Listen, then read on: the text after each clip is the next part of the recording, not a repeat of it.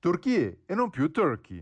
Il governo turco si è lanciato nelle settimane scorse nell'inusuale sforzo di modificare il nome con cui il paese anatolico viene indicato nel mondo, attraverso una campagna mediatica che dovrebbe coronare nella richiesta di sostituzione anche a livello delle Nazioni Unite. A prima vista potrebbe sembrare un obiettivo piuttosto bizzarro per un paese attraversato da problemi e sfide sia a livello interno che internazionale, dalla gestione di milioni di profughi sul proprio territorio alla sempre irrisolta questione kurda, per arrivare alle crescenti tensioni sociali dovute a difficoltà economiche e crollo della valuta nazionale. Per i dirigenti turchi, però, il nome Turkey, che in inglese a livello internazionale indica il paese da secoli, rappresenta un problema e va cambiato. Innanzitutto perché con lo stesso termine si indica un volatile, il tacchino, la cui immagine è molto lontana dalla gloria e potenza che l'elite di Ankara associa alla Turchia di oggi, tanto più che nel registro informale Turkey o tacchino appunto è l'epiteto rivolto a chi è imbranato o non proprio brillante nelle proprie attività.